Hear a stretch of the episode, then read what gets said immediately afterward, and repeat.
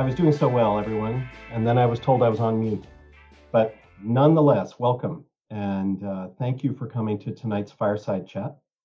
Uh, tonight we have two great books to talk about with you and two wonderful scholars and two tales of women wronged. Um, I really look forward to sharing these books with you. We'll be hearing from Julie Miller about her book, Cry of Murder on Broadway, um, and from Patricia Miller, they are not related, uh, about her book, um, Bringing Down the Colonel, a sex scandal of the Gilded Age. Let me just quickly give you uh, a little bio of them, and then I will hand over the camera to them, hand over the microphone to them so we can move forward. Um, Julie Miller uh, earned her doctorate in U.S. history at the Graduate Center of the City of University of New York back in 2003. She taught at in the history department at Hunter College before moving to Washington, D.C. Her first book was Abandoned Foundlings in 19th Century New York City. Her second book, um, Cry of Murder on Broadway A Woman's Ruin and Revenge in Old New York, was published by the Three Hills imprint of Cornell University Press in October 2020. It was begun with a Bernard and Irene Schwartz postdoctoral fellowship from the New York Historical Society in 2006 and 2007. She is the curator of early American manuscripts at the Library of Congress.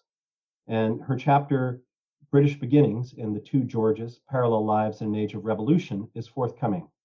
Uh, Julie also asked that we make sure we mention that this book was written entirely, this book, Cry of Murder, was written out entirely outside of her responsibilities at the Library of Congress and does not reflect the library's views.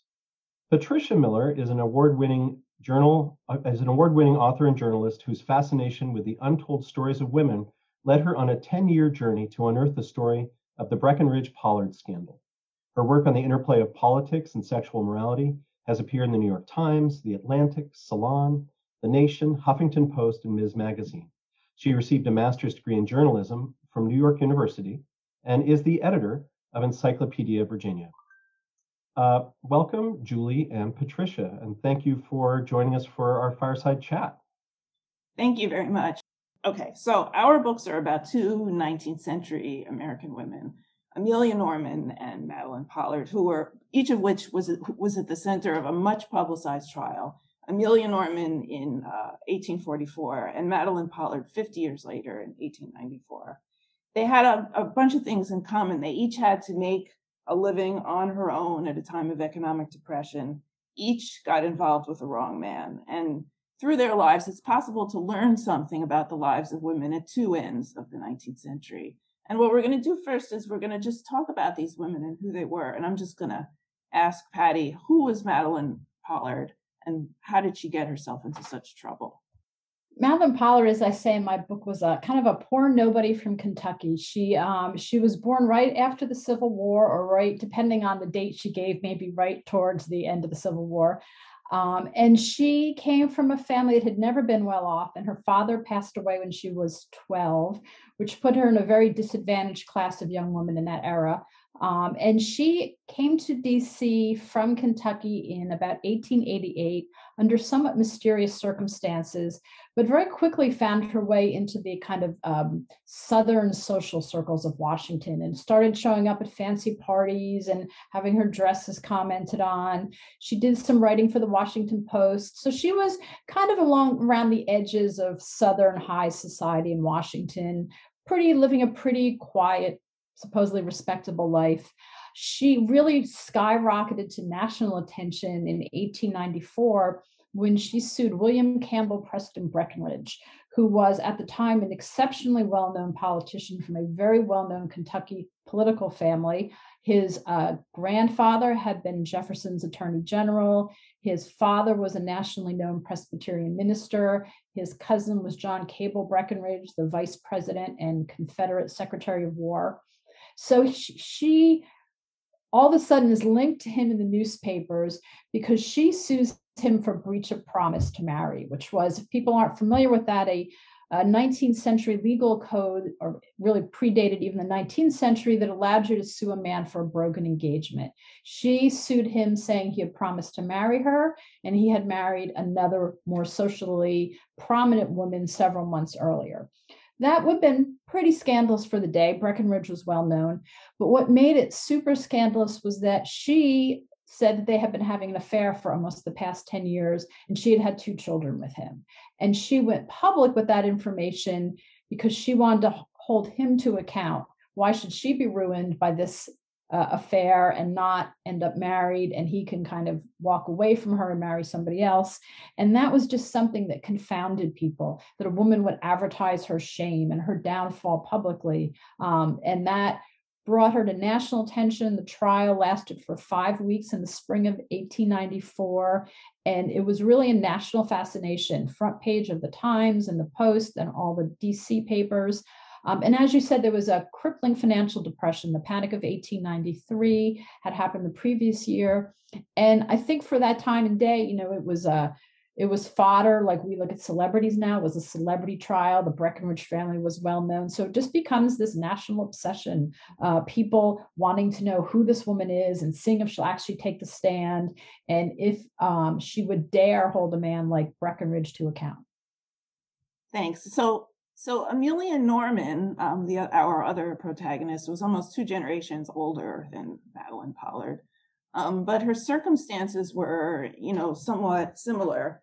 She was born on a farm in New Jersey in around 1818, and she was part of a wave of rural to urban migration that took place in the first half of the 19th century. And like most young people who came to cities um, she went to cities because that's where there was work. And for most young women, went to work as domestic servants, and that's what she did. And she worked for a family who owned a soap factory, and they had been neighbors of her in Sparta, New Jersey, where she was from. And they brought her with her to New York City. And there was in the 19th century, there were there were what were called panics, in other words, financial crashes approximately every 20 years. So Patty was just telling you about the one in 1893 there was one in 1837, and it resulted in a depression that lasted several several years. And there was a tremendous amount of turmoil as a result of that. And the family evidently lost their soap factory, the family that Amelia Norman worked for. And she then entered into a period of instability and she had a series of jobs. And it was during that period that she met a man named Henry Ballard. Now, Henry Ballard um, was born in Boston. He he grew up in a family that owned dry goods businesses in downtown Boston, um, and he was at a very young age. He was a partner in a dry goods company, and he came to New York. He had already had a mistress in Philadelphia who he brought with him to New York when he came to New York as a young man, and he set her up in New York. Um, and he lived in the Astor House Hotel. And I just want to show you what the Astor House Hotel looked like. This is it.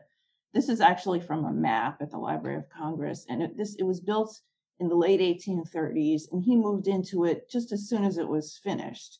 And it was the newest, fanciest, biggest, most luxurious hotel in the city. And it was opposite City Hall Park. It was opposite City Hall, and you could see its large columns in the front. Um, so Amelia Norman met Henry Ballard, and rather like Madeline Pollard and Breckinridge. She became his mistress. She had several abortions. She had at least one living child with him in the summer or fall of 1842. And soon after she had the child, Ballard left her. He abandoned her. And when he came back to the city about a year later, she went to him and she asked him for support. And he said to her very insultingly, You can go get your living like other prostitutes do. And it was in the aftermath of that experience that she followed him to the Astor House where he was going to eat. At that point, he no longer lived in the Astor House. He actually lived down the street, but he apparently still ate there. It had a big dining room. And she walked up the steps that you can see there in between those two columns. She actually stood behind one of the columns. And when he came up the steps, she emerged rather dramatically and she stabbed him. She didn't kill him, but she was there was a trial the following January um, and the trial was, you know, in the 18, this is 1844. New York City was the home of the penny press starting in the early 1830s. And these newspapers, particularly James Gordon Bennett's New York Herald, were all over this story. Um, the, the reporters um, came to the trial every single day. Um, and one of the challenges of, of doing research for this was because I have different accounts from the different papers each day of what happened where they report things slightly differently some some more completely than others so i had to sort of figure out you know exactly what was going on it wasn't always 100% possible So what happened at the trial was she attracted a couple of supporters. One of them was Lydia Maria Child, who I'll show you. Oops. This is Lydia Maria Child. She was an author and a prominent abolitionist, and she took Amelia Norman under her wing. Um, Lydia Maria Child is somewhat more famous for doing the same thing later on with Harriet Jacobs, the escaped slave, and later John Brown, the abolitionist. But here, earlier in 1844, well before the Civil War, she's behaving this way with Amelia Norman. And she kind of adopted her as a cause. And one of the things that she felt was that Amelia Norman was an example of everything that was wrong with the condition of women. That, in other words, her lack of education, her lack of opportunity, her corralling into a very limited job market, and so on, basically set her up for this kind of a situation. And the, the Depression created a situation where women just had poor women, poor unmarried women just had very few economic opportunities compared to somebody like Henry Ballard. So that was one of her champions. When she was in jail in the tombs, she met two very different champions. This is one of them. This is Mike Walsh, posing as a pugilist.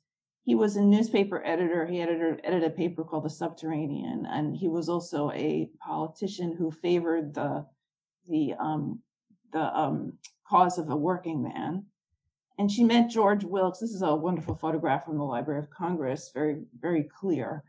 Um, and he also was a journalist. And similarly, they Wil- Wilkes and Walsh were friends until they had a falling out, but they were friends. They were both journalists. Both saw themselves as friends of the working man. He later reported on the Paris Commune, for example. And he wrote a book while he was in jail at the Tombs called Mysteries of the Tombs that was that was modeled roughly on Eugene Sue's Mysteries of Paris. And Mysteries of Paris was wildly popular. It was a novel, and it arrived in New York just as Amelia Norman's story was unfolding. The translation, the English translation, arrived in New York. And um, people became somewhat confused about uh, who was Amelia Norman and who was the, the protagonist of Mysteries of Paris. And both Walsh and Wilkes wrote about Norman in their respective books, Walsh in the Subterranean and Wilkes in Mysteries of the Tombs. And another supporter group of supporters that she gained was a group called the American Female Moral, Moral Reform Society. And since the 1830s, they had been agitating to criminalize seduction. Now, what did that mean? There was a common law um, tort of seduction, which meant that if a woman was seduced by a man, then her father or master could claim damages on the basis of his loss of her services. So this was obviously a very antiquated law by the first half of the 19th century. Um, and by the first half of the 19th century, there, there were a couple, and I'll talk about this a little more later, but there were a couple of efforts to change this. And the, the, the American Female Moral Society was one group that was trying to do this, and they were trying to criminalize seduction. So as soon as they heard of Norman's trial, they immediately were on the case and they they um, wrote about her as an example of what could go wrong when uh, seduction was not a criminal matter. So finally, what happened was the trial met for a week. It was enormously popular. People packed the courtroom and spilled out into the street. The jury met for, and after less than 10 minutes, they acquitted her. It was essentially a case of jury nullification. So that's who these two people were. And I just thought I would ask you our, our next question really is why do these stories matter? Do you want to talk a little bit about why what what what about Madeline Pollard's story matters? Oh, you know, I think Julie, what what matters about Madeline Pollard's story is it it happens right at a moment where women are really entering the workforce for the first time. Mm-hmm. Um, there you go that's madeline pollard and she um, she becomes a bit of an avatar for these working women there's a huge increase in secretarial work in the country around then. The typewriter's been invented stenography's been invented. You know we think we live with all these cutting edge things but in those days that was cutting edge technology. Um, and it created a tremendous demand for educated office workers educated meaning people with a high school education and maybe some business school. Um, and these women find themselves going into these workplaces that formerly had no women in them. And the world was so, it's hard for us to imagine how sex segregated it was at the time. But when women were first brought into some of the departments in Washington, D.C. during the Civil War, because men were off at the war, the um, they were they were kicked out because people thought it was improper for women to be in an office with men. They there was a whole protocol around the kind of men you could be around. You could be around your relatives, you could be around men you had been properly introduced to under appropriate circumstances, meaning chaperoned. But for women to be in an office with men they didn't know that they might be under some obligation to um, is became a very uh, difficult idea for society to process at that time. And it was really a, a, bit of a push and pull. Women needed these jobs, they had the education, there had been this terrible financial depression. And again and again, you hear these women saying, My father lost his job, my brother lost his job, I needed to get an office job. And yet, society does not approve of them mixing with men because that will ruin their reputation. So, Madeline comes along. She's not a saint, she's not looking to make a social difference, particularly. But she decides to sue uh, Breckinridge basically for revenge because she doesn't like the fact that, much like Norman, she'd been cast aside when she was inconvenient. So she becomes for women a rallying cry that we're we want to be going to the workplace and we want to know that we can uh, make a, a, a, entrance into the world without being called into account, without being called a fallen woman. Um, and it's it's it's sad in some ways. Norman's story happens at the beginning of a process where the sexual purity of women is becoming a big deal. As we leave the agrarian society, as the country becomes industrialized and urbanized, there really is no need to have eight or 12 kids who can work your farm. And there has to be a new way to con- basically control sexual activity in young adults. Used to be if young adults liked each other and they hooked up and they had a baby, that was not a bad thing. They would just get married, preferably before the baby came, and start a life of being farmers or working on a farm and having many children. By 1893, 1894, people don't need all those kids and they don't need to get married very young. So it's on women, sometime around Amelia Norman's time and between Madeline Pollard's time, it becomes on women to ensure their own purity and keep men away and be very segregated from the male world in order that they their purity can be assured upon marriage. It is a way to, to control fertility and to control sexual activity, basically. But that runs head first into this world of women now need to go into the world. And if they need to go into the world, how is their purity going to be assured? How are people going to know they're a good woman? So that Madeline kind of drops her little bomb into the middle of all that. And the trial really becomes a referendum on the question of does a woman need to have a higher standard of sexual morality than men do?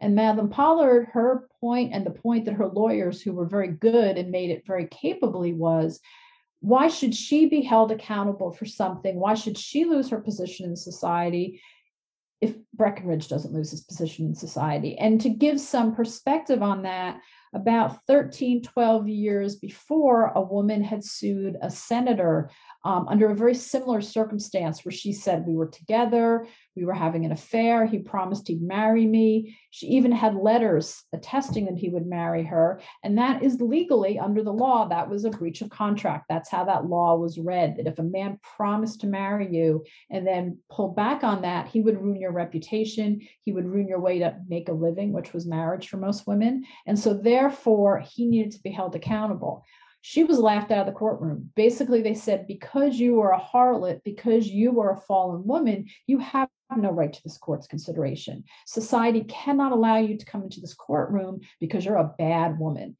The man, there was no question. He was he could go into the courtroom while he wanted. So what Madeline Pollard argued and what her lawyers argued was that she needed to be treated the same as Breckinridge. That if she, he was in the wrong, but he was allowed to have the consideration of the court. If he would be covered by the law, then she as well should be covered by breach of promise law. She didn't do anything outside of the bounds of that law. She claimed she'd been faithful to him. She gave up both of her children at his request, and that she deserved the consideration of any other woman in a breach of promise suit legally. Um, and that was a revolutionary claim at the time. It was, again, it's hard to understand how being a ruined woman, a fallen woman whose illicit sexual activity became public debarred you from a job. It debarred you from living in a nice boarding house, from going to a nice church. Every facet of society would be closed to you. So she was really challenging that idea that there was a sexual double standard and that the women should be held to this incredibly high standard of purity outside of marriage and before marriage. Um, and people were fascinated that she would take the stand and say words like pregnant. You know, she said, Yes, I got pregnant. And people were like, oh, no one had ever done that before. No one had ever spoken those words in a trial. There was almost no women in the courtroom. Everyone in the courtroom were men um, except her witnesses. When women tried to come and watch, they were kicked out because it was not appropriate for women to be in a courtroom talking about this kind of thing. So the barriers that she faced were really kind of multifaceted and almost insurmountable. Um, it was an all male jury. There were no women on juries because women obviously didn't have the vote and were not considered full citizens.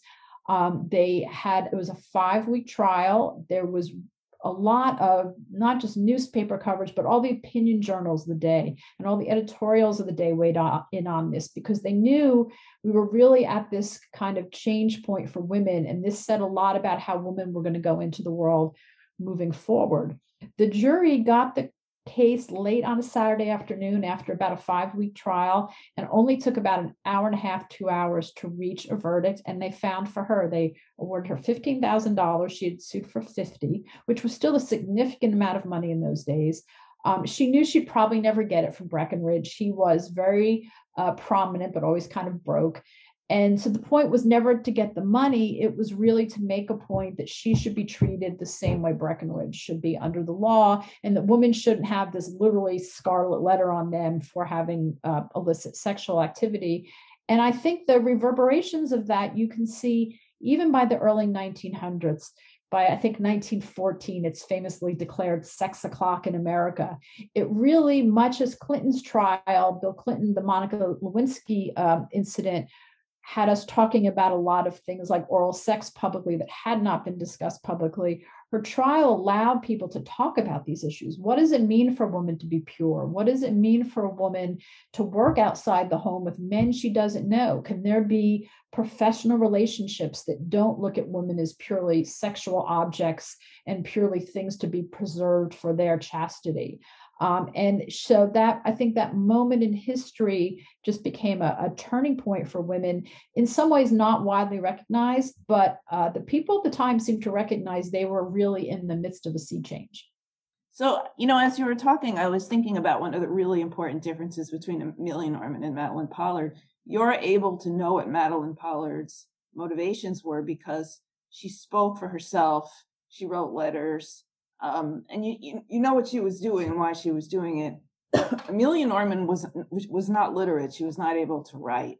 So the only words that are preserved are, you know in the record are things that other people reported her saying for their own purposes. So one of the questions I had when I started working on this was how how do people use the stories of other people to promote their causes? So in other words, Mad- I mean, Amelia Norman walked up the steps of the Astor House Hotel and stabbed Henry Ballard. And she wasn't, I'm pretty certain, thinking consciously about the coming movement for women's rights. But what I came to realize the more I read about this is that I, I came to feel that she did, in fact, embody the rage that the early women's rights leaders of the women's rights movement felt. And just to give you a sense of this, um, Lydia Maria Child, who was her champion, when when speaking about the seduction tort, and she Lydia Maria Child I had a column called Letters from New York, and she devoted one of these columns to Amelia Norman's story. And she wrote in, in that column, she wrote about the seduction tort, tort and she wrote, um, "What is the redress for a broken heart, blighted reputation, the deserted desertion of friends, etc. Why the woman must acknowledge herself to be the servant of somebody who may claim wages for lost time. With indignation and scorn, I appeal to common sense and common justice against this miserable legal fiction. It is a standing insult to womankind, and had we not been the slaves we are deemed in law, we would rise up en masse in majesty of moral power and sweep that contemptible assault from the statute book. So that that's pretty dramatic, actually. And it, and I think when Norman was acting, I think in it's hard to know exactly what she was thinking, but certainly she had been put in a position as a result of an economy that didn't support her, uh, an education system that didn't include her, you know, uh, a sexual double standard that was made it possible for a man to just throw her out when he was done with her. Um, and, you know, she was furious about that. And the far more articulate leaders of the women's rights movement, such as Child, or who was a somewhat ambivalent participant in the women's rights movement, but certainly Elizabeth Cady Stanton, they had words for that and they could express it. Now, as far as what the what the result was, um, the, the there, as I mentioned before, there were two uh, um, changes in the seduction tort that partly had to do with Norman's trial. One was that what I mentioned before, the American Female Guardian Society had led this long campaign to criminalize seduction in New York. And in 1848, they succeeded in getting the New, New York um, legislature to pass a law actually criminalizing seduction. And it's worth remembering that in April 1848, New York passed its Married Women's Property Act, which is a far better known law. And that summer was the Seneca Falls Convention, also in New York. These things are all taking place in New York. And I think that um, we have forgotten how complex the early movement for women's rights was and have tended to remember the things that have succeeded. And the concept, concept of seduction in law is so foreign to us that we've basically forgotten that it existed. But I think it's worth remembering the time and place that produced the changes that women live with today. You know, that it was in fact a complicated sort of royal of events, not not a, a single movement for the vote and nothing else. The the early leaders of the women's rights movement actually had a, a whole bunch of goals. Um, the other thing that happened was that Norman's lawyer, David Graham Jr., um, he, she had several lawyers, but he was the lead lawyer. Um, he he actually um, at her trial, he, he made a, a case against the seduction tort, and he became a member of a committee to revise New York's laws. And in that committee, there was a section in, in the in the in the resulting code of law, which was called the Field Code. There was a, a section called Section 604, which I have the text of, but it's extremely brief what it said was that it gave a woman the right to sue on her own behalf. So the entire text reads an unmarried female may prosecute as plaintiff in action for her own seduction and recover damages. So basically, when Lydia Maria Child suggested that you know um, the stat the statute should be thrown out, in fact, that is what happened, and it appears that Amelia Norman's lawyer was was one of the uh, leaders of the movement to make that happen the irony of the situation is that the field code, which was the code of laws that this Commission on Pet Practice and Pleading in New York produced, was adopted either in whole or in part by various states, but New York, in fact, did not adopt Section 604. So even though it originated in New York, um, it didn't actually take hold there. But so again, I think, you know, when you think about why Amelia Norman is important, um, I think because she reminds us of the complexity of the moment that produced the movement for women's rights. And one of the people who said that actually was Margaret Fuller in um, Women of the 19th Century. She, she said of Norman's trial, she said, this will be important. And she was right. I think she was right. And I should say, as I was writing this book, the Me Too movement exploded, which was quite interesting, you know, to be writing about this in that context. So I think one of the questions that we had about this also was how are these two remembered and how are they forgotten? Do you want to talk a little bit about that in relation to Madeline Pollard?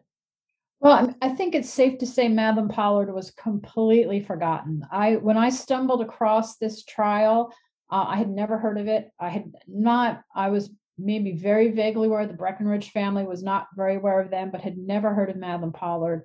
Had never heard of this trial. Was so surprised when I saw front page coverage and op eds and opinion pieces from the leading lights of the day talking about her. Um, and I think what happened is all too often in history, things that deal with, especially women and sex, with what we would call a scandal. Oh, it's just a scandal. Um, and this was certainly scandalous. But for the people of that day, it was also an important kind of uh, movement into, you know, a, a, an era of social change.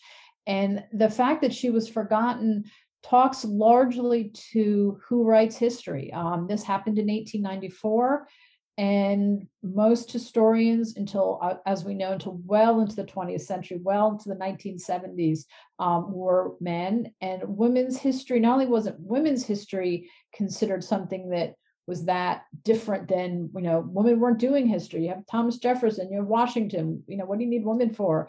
Um, women's history wasn't that important. But also i think the history of sexuality when you would look now at the history of the gay rights movement um, the history of sexuality was just kind of pushed in a corner. And this has those two elements in it and you know the, the place you can find short recaps of this trial are in like compendiums of sex scandals and political scandals. And it was kind of put in that bucket of oh this was a sex scandal. Um, and i think you really need to interrogate these scandals and you know, what do they say about the time? What was this woman really up to? Um, she was certainly an imperfect heroine which is kind of why i love her. Uh, but she also was a really brave woman in her own way to just stand up with almost no support um, unlike Norman, uh, a lot of the campaigners for um, what they called in those days the you know the uh, uh, sexual continence or a single standard of morality between men and women or the social purity movement um, they tried to to champion her. They tried to take her up. They tried to make her part of their own. And she didn't want any part of it. She said that's that's not me. I don't i don't want to do that. She was a southerner really at heart and I, she didn't really believe in social movement. She wasn't really a fan of the federal government. She was very much a product of her place and time which was the which was the south um, and she didn't have that sense that she was contributing to something but that doesn't mean that she didn't contribute to something in her in her own way i think. So somewhat similarly to pollard norman appears today in books about women murderers, for example, or prostitution, she's usually mentioned kind of fleetingly and sometimes a little inaccurately, which is understandable because the record is a little hard to pick through. But her, she was in fact remembered for quite a long time into the 19th century. Um, Lydia Maria Child used her story, bits and pieces of her story in her own fiction, and she made her the, she featured her in one of her columns.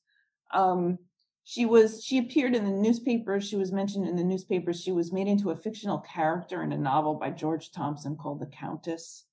But i think even more interestingly than any of those is um, there in the 19th century there were two famous cases where men killed their wives lovers. One was the sickles case and one was the mcfarland case and David Graham, who had been Norman's lawyer, her lead lawyer, he had a brother, John Graham, who was also a lawyer. And David Graham died very young. He died in 1852 when he was 1844. But John Graham lived well into the 19th century and he defended both Sickles and McFarland. And at both of those trials, he mentioned Norman. So in the Sickles case, Sickles was a congressman who killed Francis Barton Key, who was the district attorney in Washington, D.C., and he killed his wife's lover very publicly in Lafayette Square. So it's a little bit like the Norman case in a way. And at the trial, John Graham raised Norman, who we expected people to have heard of, and he said that both Sickles and Norman had acted in obedience to the instincts of our natures. In other words, who could blame them for doing what they did, which is interesting. And in doing that, he sort of classes Norman with a man whose honor has been challenged. So that's interesting. And then as late as 1870, he represented Daniel McFarland, and McFarland also killed his wife's lover. Um, and in, in this case, he again he told Amelia Norman's story, and he reported that at the at the trial, the women attending the trial listened to Norman's story with what he describes as indescribable interest. So Norman's story lasted for quite a long time and before it was forgotten. It was it, it captured the imagination in a significant way. So one of the questions that I wanted to ask you, Patty, actually, was that, you know, we're talking about these women who really went through these terrible experiences, and we're saying here they are, they're examples of what women had to put up with in their time. But there are other women in our stories, and one of the really interesting women in your book is Sophonisba Breckinridge, and I'm wondering if you could talk a little bit about her and describe why she, who was also close to Willie Breckinridge, turned out so differently. And you have a picture of her here, which I'll show. Sophonisba Breckinridge, first of all, she has a great name. She went by Nisba with her family, which is a little easier to say. Um, Nisba Breckinridge was um, William Campbell Breckinridge's um, second oldest child and second oldest daughter. She was born after he returned from the war. He fought for the Confederacy uh, in the Civil War. Some of his um, his brother fought for the Union, like many Kentucky families. Their family split in the war, um, and she was born when he returned from the war. He called her his peace baby, and he just adored her. They had uh, the Breckinridges had five living children, and she was his favorite. Um, not the least because she was the most brilliant um, of his children. It was a family well known for their intellectual brilliance and their public oratory but his um his oldest son was a bit of a wastrel and a drunkard who as he said he sleeps all day he goes to ride with some women in the afternoon and he drinks all night. Um, his other son Desha was a, a budding lawyer but was also a bit of a young man about town. Um, he was engaged to quite a few women in washington d.c uh, when his father was a congressman and just very popular with the ladies. She was the most serious of the Breckinridge children and by far the most brilliant uh, of the Breckinridge children. And Breckinridge, it's, it's so interesting to write about someone like him because, on one hand, he abandons Madeline Pollard, he marries somebody else, and then he tries to pretend like this long term affair just didn't happen. They had a nine year companionable relationship, they traveled together, she had two children by him. Uh, they shared letters. He gave her his speeches to read.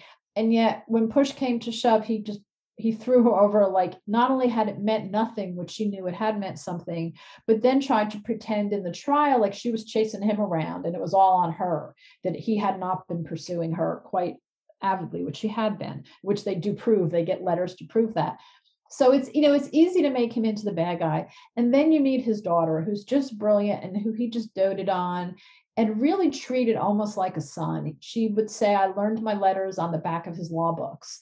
Her mother was a little unwell. She was never super strong. So he would just bring her to the law office and set her up in the corner with some law books, and she would do her letters and things like that. She, he took her to court more than once. So she was, you know, a, a very close companion to her father. Probably the in their family, they were the closest in the family. Um, and he really went out of his way to find exceptional opportunities for her. He was on the board of what was then Kentucky A&M, which eventually became Kentucky University. No women were allowed to be admitted. He was on the board. He used his clout on the board to get her admitted into college.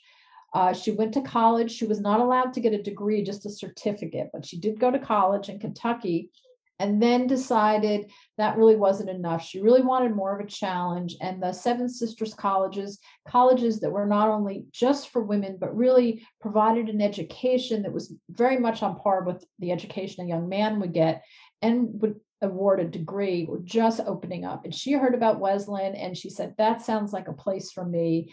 And her father knew the founder, the president of the college, and he you know a little tiny bit begrudgingly but not very much you know sends her off to college sends her up to boston to go to college. Um, the family came and visited her at school every year. They were so proud of her for going to college. She was the class president three times.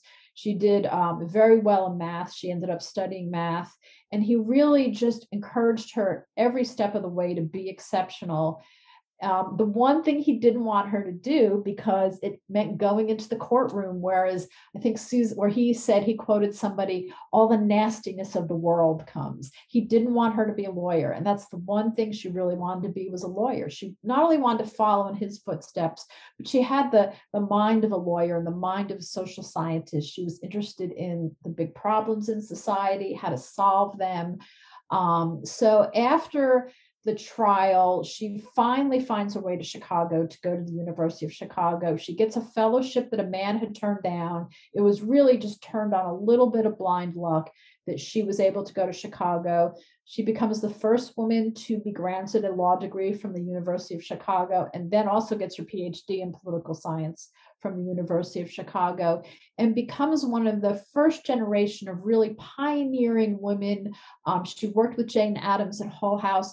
She called herself a social worker, but she was very much a social scientist. She was, on one hand, theorizing about ways to do things like alleviate poverty and promote the interests of women and promote the interest of immigrants and promote the interests of Black people in the, the slums of Chicago and on the other hand she was going out and practicing this as well. And that was a there was a group of women who were doing that in the 1910s that were really an exceptional part of the progressive movement. She wrote about the role of women in society extensively. She um, really tried to quantify the things that were holding women back and talked about the need to provide childcare for women. Um, and she was such an exceptional both teacher and practitioner that, and she she took on a very progressive ideology, unlike her father, who was a, a conservative. Um, and by her teaching is so influential that when the depression, the Great Depression happens, many of the people who end up filling the um, social service agencies were people who had been trained by her at the University of Chicago. So she really leaves this very long tail of progressivism. And when she dies, um, I think she dies in 48 or 48, I believe. When she passes away, you know, the New York Times just gives her this glowing op ed, just how influential she had been and how many women owed their careers to her because she had been really the first. Um, when you think about someone like her, the distance she traveled from being born in Kentucky to a father who was a Confederate in 1866 to um, was the first woman to be appointed on an international body by FDR at the end of her life. She really traveled an incredible distance in her lifetime. Yeah, I was just telling Patty before we have her papers at the Library of Congress. She, she's really a wonderful, fascinating figure in, in my book, the, the other woman whose life is something of a counterpoint to Amelia Norman's is Lydia Maria Child, who was her champion. And Lydia Maria, Maria Child is obviously much more well known. She was born in 1802, and, and when she was very young, she was a novelist. She was she was, you know, she was a contemporary of uh, novelists of James Fenimore Cooper. You know, she was one of the really first early American novelists, and her novels are very important. And she wrote a whole lot of advice books, household advice books, And there was a certain irony to that because she never really had much of a household herself. So she wrote all kinds of books, all kinds of books with advice about how to, you know, use bear's grease for things and stuff like that. I mean, they're they're fun to read now, actually.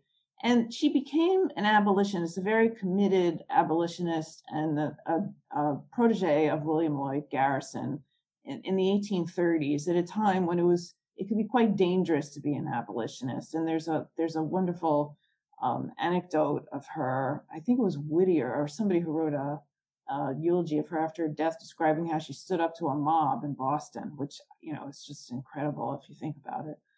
Um, she had she was a very complicated figure. She wrote about women and women's rights. She's sometimes classified as a conservative, but I think she's much more complicated than that. I think that she um, her anger about the plight of women is tremendous. And one of the things I discovered is that there are two versions of the letter she wrote about, uh, the letter from New York that she wrote about Amelia Norman, one of which contained very inflammatory passages.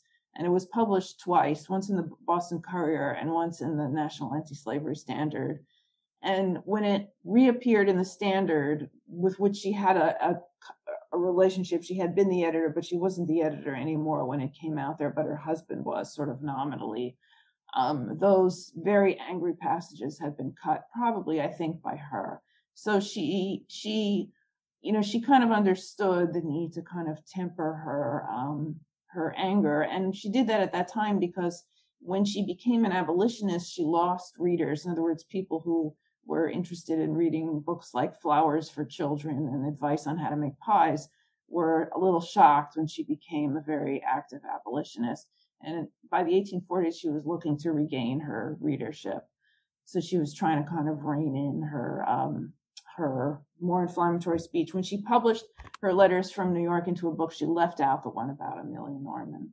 So she's a person, she had a complicated marriage. She married a man who she um, loved, but who was useless. You know, he couldn't make a living. And eventually, what she did was she separated her money from him. Because in, in, law at this time, women, when women married, and this has been true for quite a long time before, their assets belonged to their husbands. The Married Women's Property Act, which I mentioned before, was a remedy to that. It was it allowed women to keep control of their property after they married.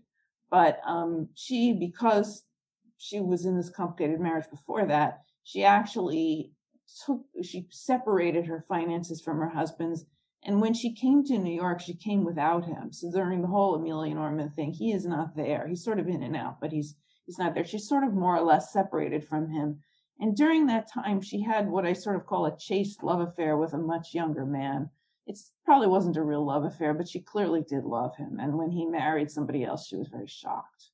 So she was somebody who very much revered the household and she felt that the home and domestic life was the pinnacle of existence, but she didn't achieve it in her own life.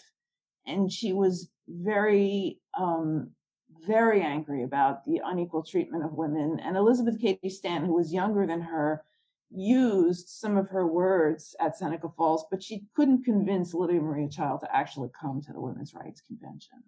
So she, she's an interesting figure. She's a complicated figure, and she had this habit of adopting lost souls, of whom Amelia Norman was one, and John Brown later on was another. So we could just talk and talk, but I think maybe is this the point where you want to have people ask questions, if there are any? Um, well, thank you, Julie and Patricia, both. Yeah, I think um, a number of questions have come in while you were talking. Um, a number of them uh, come from AJ Azerith. Please forgive me if I am mispronouncing your name because I certainly am. Uh, first question was Was Breckinridge funding Pollard's entry into DC society? Well, you know, that's a good question. And it was one of the big issues of the scandal. He he never did ironically he did not introduce her into polite society but early on in the in the scandal people were outraged that this man had introduced his mistress around polite society in washington d.c and a lot of the blowback up front on him um, was because of that. The irony was he did not. She came to Washington without his knowledge because she was pregnant by him for a second time. She had been in Lexington. They were both from Lexington, Kentucky. And for the first few years of their affair, she remained in Lexington. He was in Washington with his family. He'd been elected to Congress to his first term in Congress in 1884 and he brought his family to Washington. So he would go home to see her. And there were letters between them that came out during the trial. So we know it was a very passionate affair. He was really crazy about her. But twice she gets pregnant. And the second, the first time he sends her off to Cincinnati, where she has this baby. She lives in a, over a mattress store by herself, has this baby in an asylum for poor pregnant women, gives the baby up. It's a horrible experience. So when she gets pregnant a second time, she takes herself to Washington and shows up like, Hi, honey, I'm here. Of course, his family's in Washington, so that does not work for him that well. Um, and the affair resumes after a while, and he does give her money over, you know, small bits of money here and there, but he never really supports her. Um, and he certainly never introduces her into polite society. What was so fascinating to piece together about her story, her backstory, was how much of this she did herself. And the big question becomes of the trials who's paying for her lawyers? She has really good lawyers, and they seem to have an endless amount of money to spend on expenses. They bring witnesses in from as far as Colorado. Um, and it turns out she has made a lot of friends among upper class women in Washington herself, completely independent of Breckinridge. Um, and it was these women who really come to her aid during the trial and fund her lawyers and help her, you know, get the better of him. Huge class differences between these people, although she had put on the the attire and the airs of an upper class woman, she wasn't. Um, and she should have been really shunned by these women. That's how the script went. A woman who would predate on your husband, a fallen woman, um, was shunned by other women. That was the whole point of shunning women. And instead, they came to her aid. And I think the reason was that the world was changing and their daughters were going into the workplace and their nieces were going into the workplace.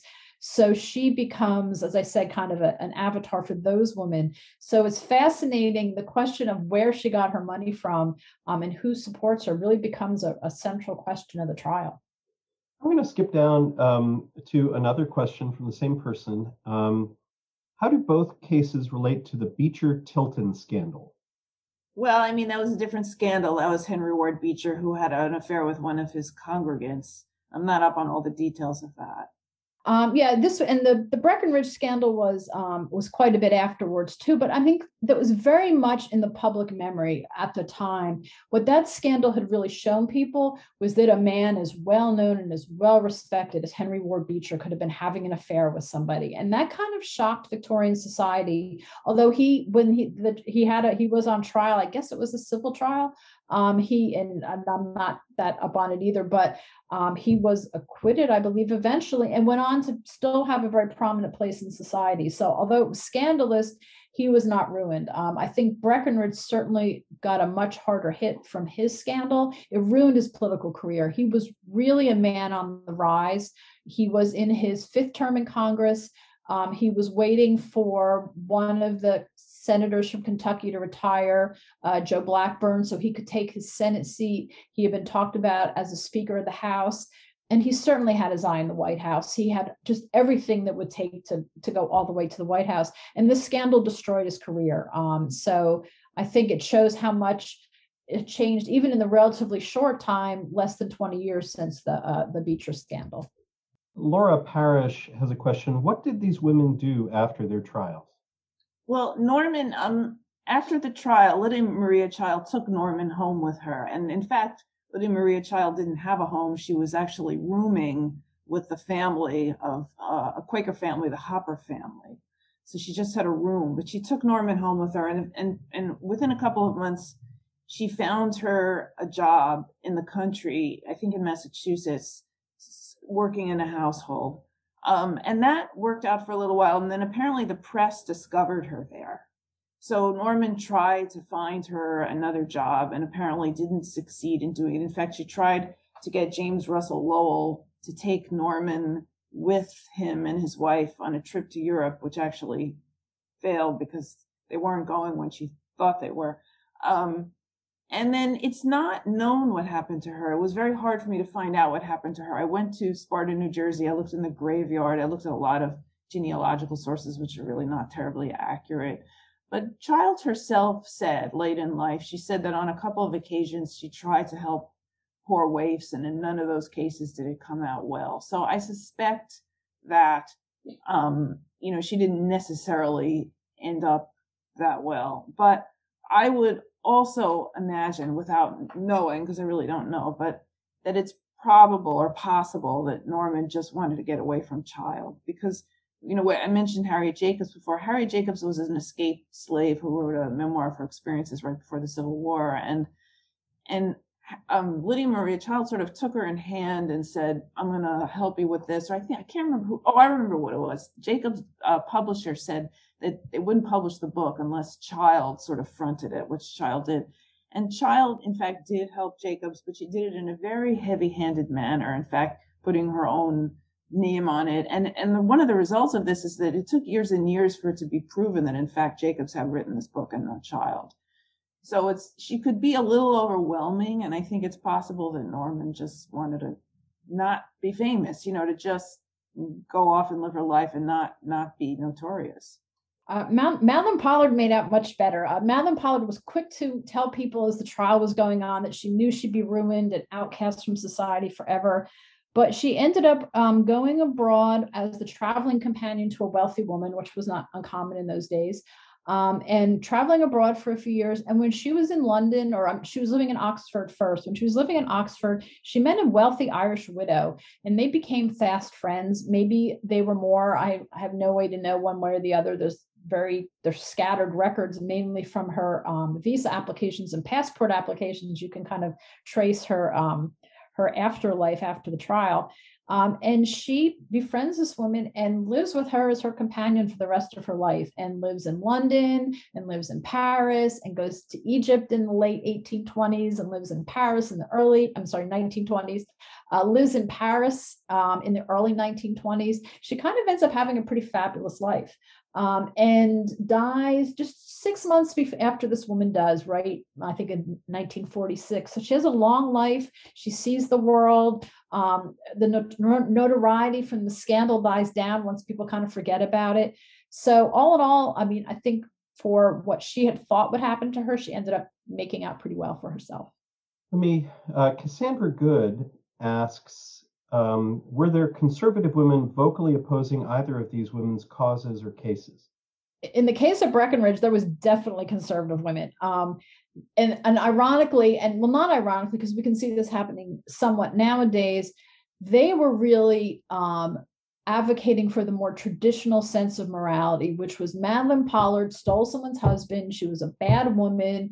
You can't let bad women like that out in society because they'll take everybody's husband. Um, and everybody knows about women like that. And that's why you can't let them um, you know, get a get free reign in society. Breckinridge's lawyers, one of my favorite lines from the whole trial, um, he says, if we if we find for this woman, we're going to encourage every little strumpet to drag their messy little mass of filth into the courtrooms. And that's how conservatives saw it. And certainly conservative women took that line and came out against her uh, very strongly.